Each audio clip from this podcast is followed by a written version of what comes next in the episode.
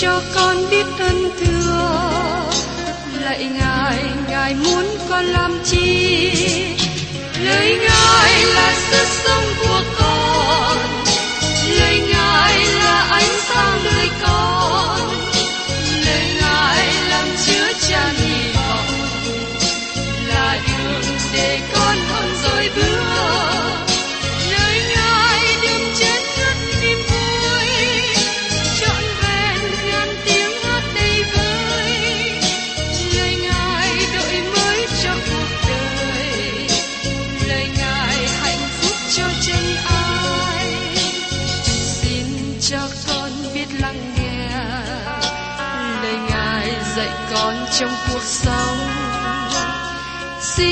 cho con biết lắng nghe. Lời ngài từng theo bước đời con. Xin cho con biết sẵn sàng chờ đợi và vẫn nghe theo chúa. Xin cho con biết sẵn sàng thực hành lời chúa đã truyền ban. Hân hoan chào mừng quý vị đến nghe chương trình Tìm hiểu Thánh Kinh. Đây là một chương trình học kinh thánh liên tục và hệ thống trong thời gian 5 năm. Chúng ta sẽ lần lượt khảo sát từ sáng thế ký cho đến khải huyền. Mục sư tiến sĩ McGee là người được Chúa dùng để sáng lập và thực hiện chương trình này. Ông tin rằng lời của Đức Chúa Trời có khả năng đáp ứng mọi nhu cầu cho tất cả mọi người trên thế giới, không phân biệt chủng tộc, văn hóa, trình độ tuổi tác hay phái tính. Ước mong quý vị theo dõi liên tục và giới thiệu cho thân nhân bạn hữu cùng đón nghe. Kính chào quý vị và các bạn. Hôm nay chúng ta tiếp tục tìm hiểu trong sách tiên tri Ezechiel. Nếu có một phân đoạn nào trong lời tiên tri của Ezechiel được lưu ý nhất, thì đó chính là đoạn 38 và 39. Hai đoạn này nói chúng ta sự khước từ của Gog và Maroc. Tôi cố gắng học hỏi và tìm hiểu đoạn này khác biệt hơn một chút so với cách mà tôi thường làm. Bởi vì tôi quan tâm muốn nêu lên một số lẽ thật lớn để chúng ta suy xét. Tôi rất tiếc hai đoạn này được giải nghĩa bởi một số người không biết nhiều về lời tiên tri của Ezechiel và những điều liên quan. Kết quả là họ đi đến một số thông giải riêng rẽ. Điều này nhắc tôi nhớ đến một quảng cáo tuyển mộ người, người làm việc. Công ty hàng hải quốc tế cần người làm việc dưới tàu buôn lớn, không đòi hỏi phải có kinh nghiệm. Khi xem quảng cáo này làm cho tôi tức cười, vì nó giống như cố gắng gãi nghĩa sách EC trên mà không biết toàn bộ sách này nói gì. Chúng ta thấy trong đoạn 37, Đức Chúa Trời có mục đích rõ ràng cho dân Israel trong tương lai, và trong đoạn 38, đoạn 39 đề cập đến đề tài này. Hai đoạn này cho chúng ta biết kẻ thù sau cùng sẽ đến chống nghịch lại với Israel vào những ngày sau cùng. Trong hai đoạn 38 và 39, theo tiến sĩ Mạc Ghi nói, tôi tin rằng kẻ thù được đề cập ở đây chính là Nga Sô. Trước đây khi mới bắt đầu hầu việc Chúa, tôi không tin rằng phân đoạn kinh thánh này đề cập về Nga Sô. Tôi không chấp nhận sự giải bài này. Vì thế, tôi cố gắng học hỏi và tìm hiểu thêm. Cuối cùng, tôi mới tin tưởng rằng hai đoạn này đề cập về Nga Sô. Có ba điểm đến với chính lòng tôi và tâm trí tôi. Tại đây, các bạn được biết qua bối cảnh ngôn ngữ, bối cảnh về địa lý và bối cảnh về triết học hay tư tưởng học. Trước nhất là bối cảnh triết học. Mời quý vị cùng xem trong EC trên đoạn 38, câu 1 đến câu 2. Có lời Đức Rêu Va phán cùng ta rằng, hỏi con người, hãy xây mặt lại cùng gót ở đất Maroc là vua của Rô-sơ, Mê-liết và Tu-banh mà nói tiên tri nghịch cùng người. Gót là từ ngữ dùng cho người cai trị, có nghĩa là nóc nhà, và ý nghĩa thật sự của nó là người ở trên đỉnh cao. Tôi nghĩ rằng có một tên thích hợp cho gót, đó là người độc tài. Nếu người ấy không ở trên đỉnh cao, người ấy không thể là người độc tài. nếu người ấy ở trên đỉnh cao, người ấy trở thành người độc tài. Maroc có nghĩa là cái đầu. Trong tiếng Hebrew gọi là Rosh, có nghĩa là cái đầu. Ông Dean Stanley, trong sự khảo sát về lịch sử hội thánh Đông Phương, xuất bản khoảng nửa thế kỷ trước đây có lời ghi chú trong Gisenius, một học giả lớn về Hebrew, tìm thấy kết quả từ ngữ Rose là Nga Sô. Sau đó Dean Stanley thêm vào điều này chỉ có một đối chiếu với quốc gia hiện thời trong cả kinh thánh của ước. Đây là điều thật đáng chú ý. Giám mục Luther có lời phát biểu về Ross rút ra từ tên riêng của Ezechiel quan hệ đến dân cư Scythia từ nhóm người Nga Xô hiện tại. Rút ra tên của họ. Các bạn thấy rằng Nga Xô trước đây được gọi là Muscovy, rút ra từ từ ngữ mê siết. Ivan hay Nga Hoàng thứ tư được gọi là Ivan là terrible, có nghĩa là kinh khủng. Lên ngôi Muscovy vào năm 1533.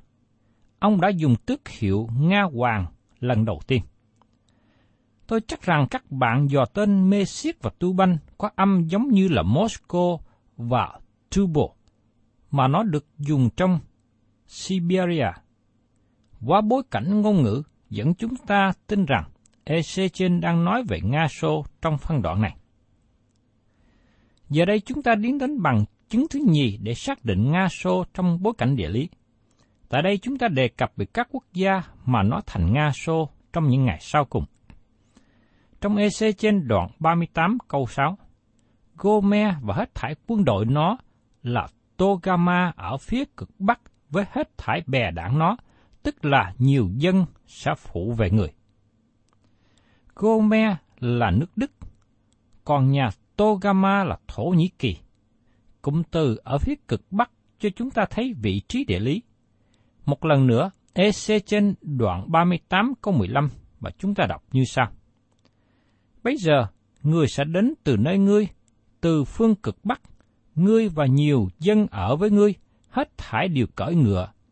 Người đông nhiều hiệp lên một đạo binh mạnh. Và trong EC trên đoạn 39 câu 2, cho chúng ta cùng một vị trí. Ta sẽ quay ngươi lại, ta sẽ dẫn ngươi đi và khiến ngươi đến từ cực Bắc và đem ngươi lên trên các núi của Israel. Theo tiến sĩ Maki, ông nói các lời giải thích sứ điệp trong phân đoạn kinh thánh này. Tôi luôn chỉ bản đồ Israel là Nga Sô. Tại đây theo ý nghĩa dân tự là phía cực Bắc. Khi các bạn nhìn vào bản đồ, các bạn thấy nước Nga Xô thuộc về phía Bắc và Đông Bắc. Thật ra nó bao trùm cả Israel, giống như hình ảnh các bạn thấy một người đội cái nón vành lớn. Cái nón đó giống như Nga Xô, che phủ luôn quốc gia Israel. Khi các bạn nghe về hướng Bắc của Israel, các bạn sẽ đến điểm cuối cùng là Nga Xô. Và khi các bạn đi xuyên qua Nga Xô, các bạn thấy mình ở giữa những tảng băng và các bạn thấy nhiều con gấu của vùng Bắc Cực. Các phương hướng trong Kinh Thánh có sự quan hệ đến đất Israel. Khi nói về phía Bắc trong Kinh Thánh, không có nghĩa là phía Bắc nơi chúng ta ở. Trong Kinh Thánh nói phía Bắc, tức là phía Bắc của Israel. Phía Nam là phía Nam của Israel. Phía Tây là phía Tây của nước Israel. Phía Đông là phía Đông của Israel. Nói một cách khác, Israel là địa điểm trung tâm của trái đất như lời của Đức Chúa Trời đề cập. Và cuối cùng, chúng ta đến bối cảnh triết học hay tư tưởng học mà nó giúp chúng ta xác định Gog và Maroc với Nga Sô. Mời quý vị cùng xem trong EC trên đoạn 38 câu 3. Người khá nói rằng, Chúa Rêu va phán như vậy, hỡi Gót của Rosa, Mesip, Tuban, này, ta nghịch cùng ngươi. Đây là một ngôn ngữ kỳ lạ. Trong sách EC trên, Đức Chúa Trời nói một vài lần, Ngài chống nghịch với một số quốc gia. Ngài đã nói về Babylon, Ngài đã nói về Ai Cập, và Ngài nói về một số quốc gia mà họ chống nghịch với dân tộc của Ngài và chống nghịch với Chúa. Đó là lý do tại sao chúng ta biết rằng Ngài chống nghịch với họ. Điều này làm ra sự khác biệt từ quốc gia này đến quốc gia khác, bởi vì Đức Chúa Trời nói lời chống nghịch đến một số quốc gia đã hiện hữu, mà họ tỏ bài sự thù nghịch và từ chối Ngài. Nhưng quốc gia gót chưa có hiện hữu khi Ezechen nói lời tiên tri này. Nhưng Đức Chúa Trời nói rằng, Ngài chống nghịch nó. Các bạn thân mến, các bạn và tôi thấy được một số điều mà các thế hệ trước đây không thấy. Chúng ta thấy một quốc gia được xây dựng trên triết lý vô thần. Triết lý chính trị của Nga Xô đặt nền tảng trên chủ thuyết không có Đức Chúa Trời. Nó là chủ thuyết vô thần. Không có quốc gia nào khác chiếm lấy vị trí quyền lực của thuyết vô thần. Một số người có thể nghĩ, còn những quốc gia ngoại giáo của quá khứ thì sao? Họ có phải là người vô thần không? Không, họ không phải. Họ là những người đa thần, họ tin vào nhiều thần. Từ lúc ban đầu họ đi đường tẻ tách, nhưng họ không trở nên người vô thần. Lý do nào mà họ không trở nên người vô thần? Tôi nghĩ cũng dễ hiểu, bởi vì họ đang ở gần với sự khải thị. Vì thế trong thời Noe không có người vô thần. Đó không phải là vấn đề của đám đông. Vấn đề khó khăn của họ là họ đi vào tội lỗi và họ thờ phượng nhiều thần. Có người trong thời điểm này theo chủ nghĩa đa thần. Tất cả các quốc gia lớn của quá khứ theo chủ nghĩa đa thần. Sự phán xét của Đức Chúa Trời công bố trong sách Ezechen chống nghịch lại với các quốc gia đa thần. Ngài nói rằng Memphis với đầy dãy hình tượng của nó đã bị biến mất và các quốc gia này cũng biến mất, chẳng hạn như Babylon đa thần là đặc tính của các quốc gia trong thời cổ đại trước đây. Nhưng Nga Xô là quốc gia đặt trên triết lý vô thần, một quốc gia chống nghịch với Đức Chúa Trời. Các bạn có biết rằng Đức Chúa Trời không có ban điều răn chống nghịch với người vô thần trong lúc ban đầu không? Do vậy, Ngài ban hai điều răn để chống nghịch lại với những người đa thần, tức là những người thờ phượng nhiều thần trong sức Ai Cập ký đoạn 20 câu 3. Trước mặt ta, ngươi chớ có các thần khác. Và tiếp đến, trong suốt Ai Cập ký đoạn 20 câu 4. Ngươi chớ làm tượng chạm cho mình, cũng chớ làm tượng nào giống những vật trên trời cao kia, hoặc nơi đất thấp này, hoặc trong nước dưới đất. Như thế các bạn thấy rằng, có những điều răng chống nghịch với người đa thần, nhưng không có điều răng chống nghịch với người vô thần. Cho đến thời của vua David, người vô thần bắt đầu xuất hiện. Và trong sách Thi Thiên đoạn 14 câu 1 nói rằng, Kẻ ngu dại nói trong lòng rằng, chẳng có Đức Chúa Trời. Chúng nó đều bại hoại, đã làm những việc gớm ghiếc, chẳng có ai làm điều lành. Thật là vô lý cho chủ nghĩa vô thần. Đây là một vị trí không thể đứng vững được cho con người bé nhỏ.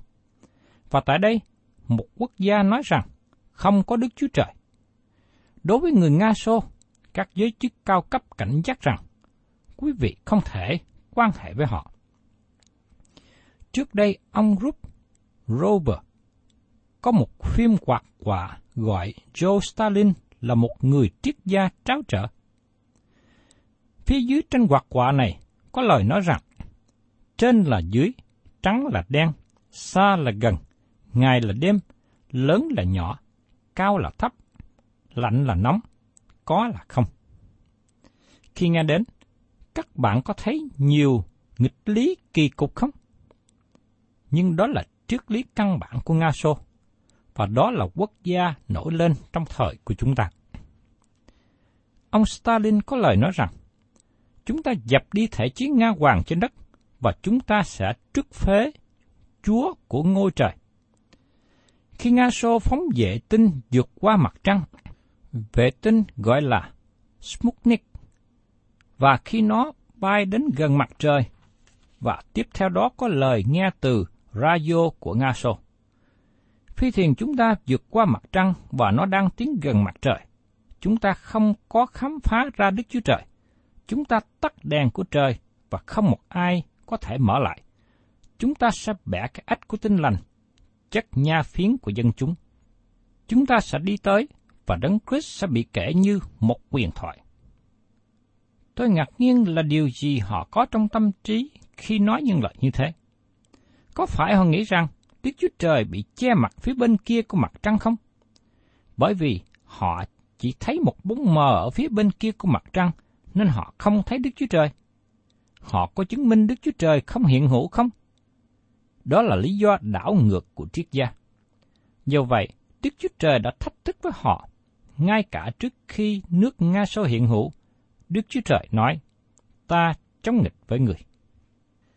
Theo tiến sĩ McGee nói rằng, Gót và Maroc có thể được xác định là Nga Sô bởi ba lý do.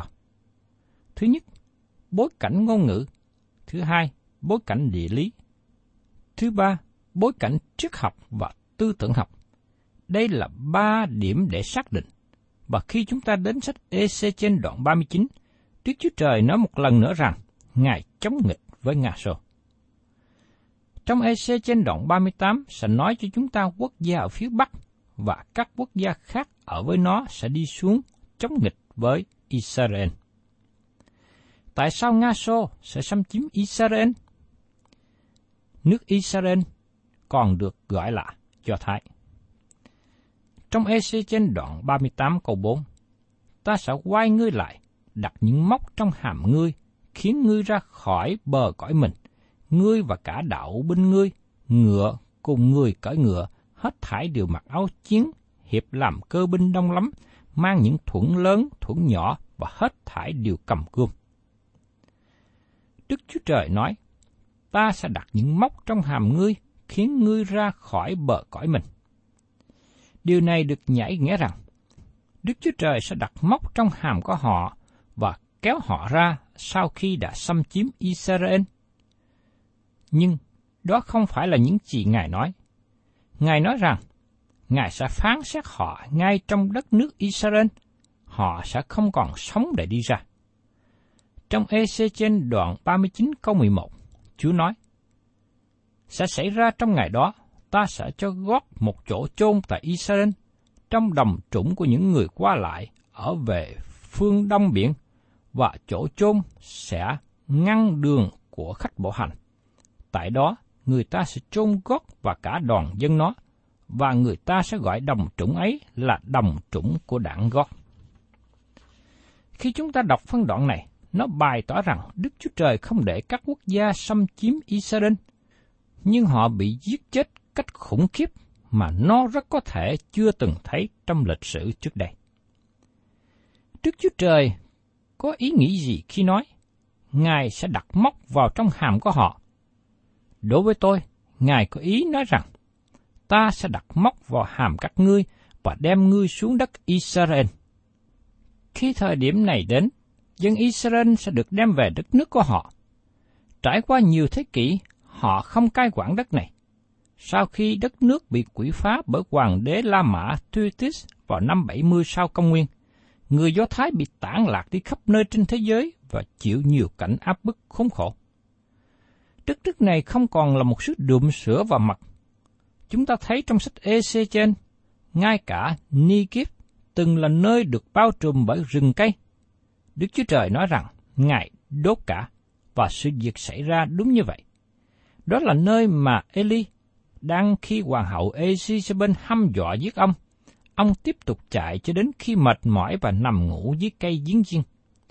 Nếu Eli trở lại đó hôm nay, ông rất ngạc nhiên, vì không một cây nào còn có bóng mát để nghỉ, và tất cả rừng cây đã mất hết.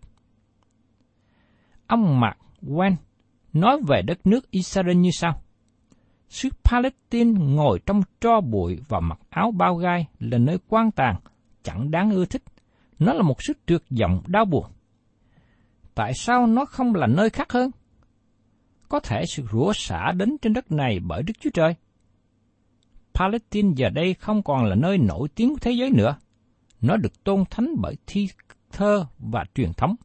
Nó là một xứ trong mờ. Tiến sĩ Theodore Hurst nói rằng, đây là một xứ không có người. Có một dân tộc không có đất. Có đất mà không có người. Có người mà không có đất. Tiến sĩ James Wayman nói rằng, quốc gia Do Thái như một đất nước ma, chỉ có Đức Chúa Trời của Israel mới giữ người Do Thái còn sống. ông David Ben Ruin nói rằng, Ezechiel đoạn 37 ứng nghiệm và quốc gia Israel nghe tiếng chân của đấng Messiah.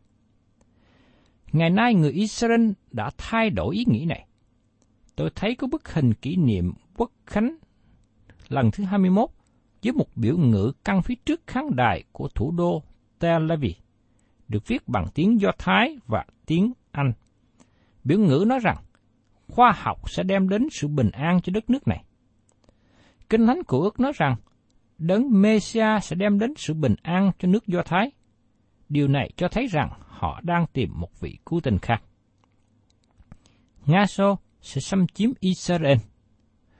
Los Beverly nói lời phát biểu rằng Nga Xô sẽ không đi qua phía Tây của Âu Châu, nhưng vào Á Châu và Trung Đông. Tướng Douglas MacArthur đồng ý với quan điểm này. Trong lúc Los Beverly nói lời phát biểu này, hầu hết mọi người nghĩ rằng Nga Xô sẽ vào phía Tây của Âu Châu sau đệ nhị thế chiến, nhưng họ đã không vào khu vực này, và cho đến nay họ cũng không vào khu vực này. Đức Chúa Trời nói rằng, ta sẽ quay ngươi lại, đặt những mốc trong hàm ngươi, khiến ngươi ra khỏi bờ cõi mình.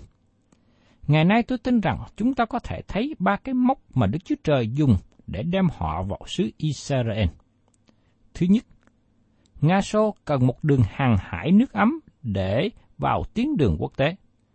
Do Thái có thể cống hiến điều đó, và Nga Xô đang di chuyển đến hướng này. Sau cuộc chiến 6 ngày ở Do Thái, hải quân Nga Xô trở nên hung mạnh hơn. Người Nga Xô đang tìm kiếm điều gì? Họ đang tìm một bến cảng nước ấm. Họ đang đi đâu? Tôi nhận biết rằng họ đang hướng về địa Trung Hải. Quốc gia nào tại bờ biển đông của địa Trung Hải có một hải cảng thích hợp như vậy? Israel là nơi thích hợp. Và ngày nay, Nga Xô đang chú ý di chuyển về phía nam, và Đức Chúa Trời đang đọc cái móc vào họ. Điều thứ hai, Đức Chúa Trời có một cái móc khác, đó là dầu quả. Dầu quả đang dự trữ ở vùng Trung Đông, và nó rất quan trọng cho sự sinh tồn của các quốc gia tiến bộ. Nga Xô cần dầu. Ngày nay chúng ta được thường xuyên nhắc nhở rằng thế giới đang thiếu năng lượng. Dầu quả là nhiên liệu đang thiếu hụt. Và kết quả là thế giới đang hướng về những nơi có thể tìm được dầu quả. Dùng cận đông có dầu quả. Sứ Do Thái có dầu quả hay không không phải là điều quan trọng. Vấn đề quan trọng cần suy xét là mối quan hệ căng thẳng giữa Ả Rập và Do Thái. Có một khối lượng lớn dầu quả đi xuyên qua đất Do Thái. Khi các tàu hàng hải không thể đi xuyên qua kinh đảo Suez, dầu quả sẽ được bơm lên bến cảng ở Do Thái và sau đó chuyển dầu quả xuyên qua nước Do Thái để đến hải cảng ở bờ biển địa Trung Hải. Thứ ba là cái mốc này liên hệ đến vùng biển chết. Quặng mỏ dự trữ ở vùng biển chết rất lớn mà chúng ta không thể nào định được giá trị thị trường hiện nay. Các hóa chất chứa trong vùng biển này, dùng nước này rất giàu và không thể nói nổi. Đó là chất potash, có dự trữ 2 tỷ tấn. Ngoài ra, biển chết còn có nhiều khoáng chất quý giá khác nữa. Các bạn thấy rằng, có nhiều sự giàu có ở khu vực biển chết và nó thu hút sự chú ý của thế giới hiện nay. Đức Chúa Trời có ý định tốt lành của Ngài khi đắp cái đập lớn ở cuối biển chết. Nó giống như lưỡi câu đã móc mồi. Thưa quý vị và các bạn, đó là những lời tiên tri nói về những việc sẽ xảy đến cho quốc gia Israel trong tương lai. Và tôi tin chắc rằng lời tiên tri này sẽ được ứng nghiệm theo những thời kỳ của Chúa đã định. Tôi xin tạm ngưng chương trình tìm hiểu Thánh Kinh hôm nay tại đây, và xin hẹn tái ngộ cùng quý vị trong chương trình tìm hiểu Thánh Kinh kỳ sau. Chúng ta sẽ tiếp tục trong EC trên đoạn 38 và 39. Cảm ơn quý vị đã đón nghe chương trình Tìm hiểu Thánh Kinh. Nếu quý vị muốn có loạt bài này, Xin liên lạc với chúng tôi theo địa chỉ sẽ được đọc vào cuối chương trình. Kính chào quý thính giả.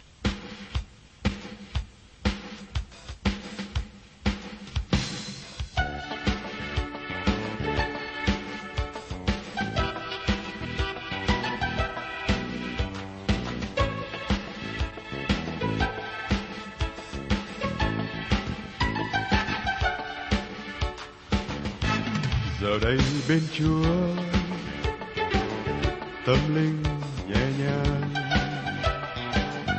Gần nơi chân Chúa, phước nâng tràn lan. Quỳ bên thanh giá, cúi dâng lời ca. Chúc tôn hoàng vương với câu tạ ơn, chứa tràn tình thương. Trần thế với bao buồn lo.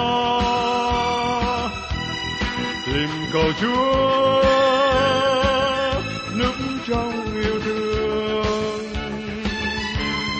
Đời giàu, có muôn sự vui, chẳng thay điều đâu phút giây nguyện cầu rằng nghe tiếng Chúa bên tai nhẹ nhàng, dù gặp gian khổ, trở nên phiền lao. Vừa qua thử thách, phước ân càng cao. Chức thiêng ngài trao, dắt đưa tội nhân đến nơi hồng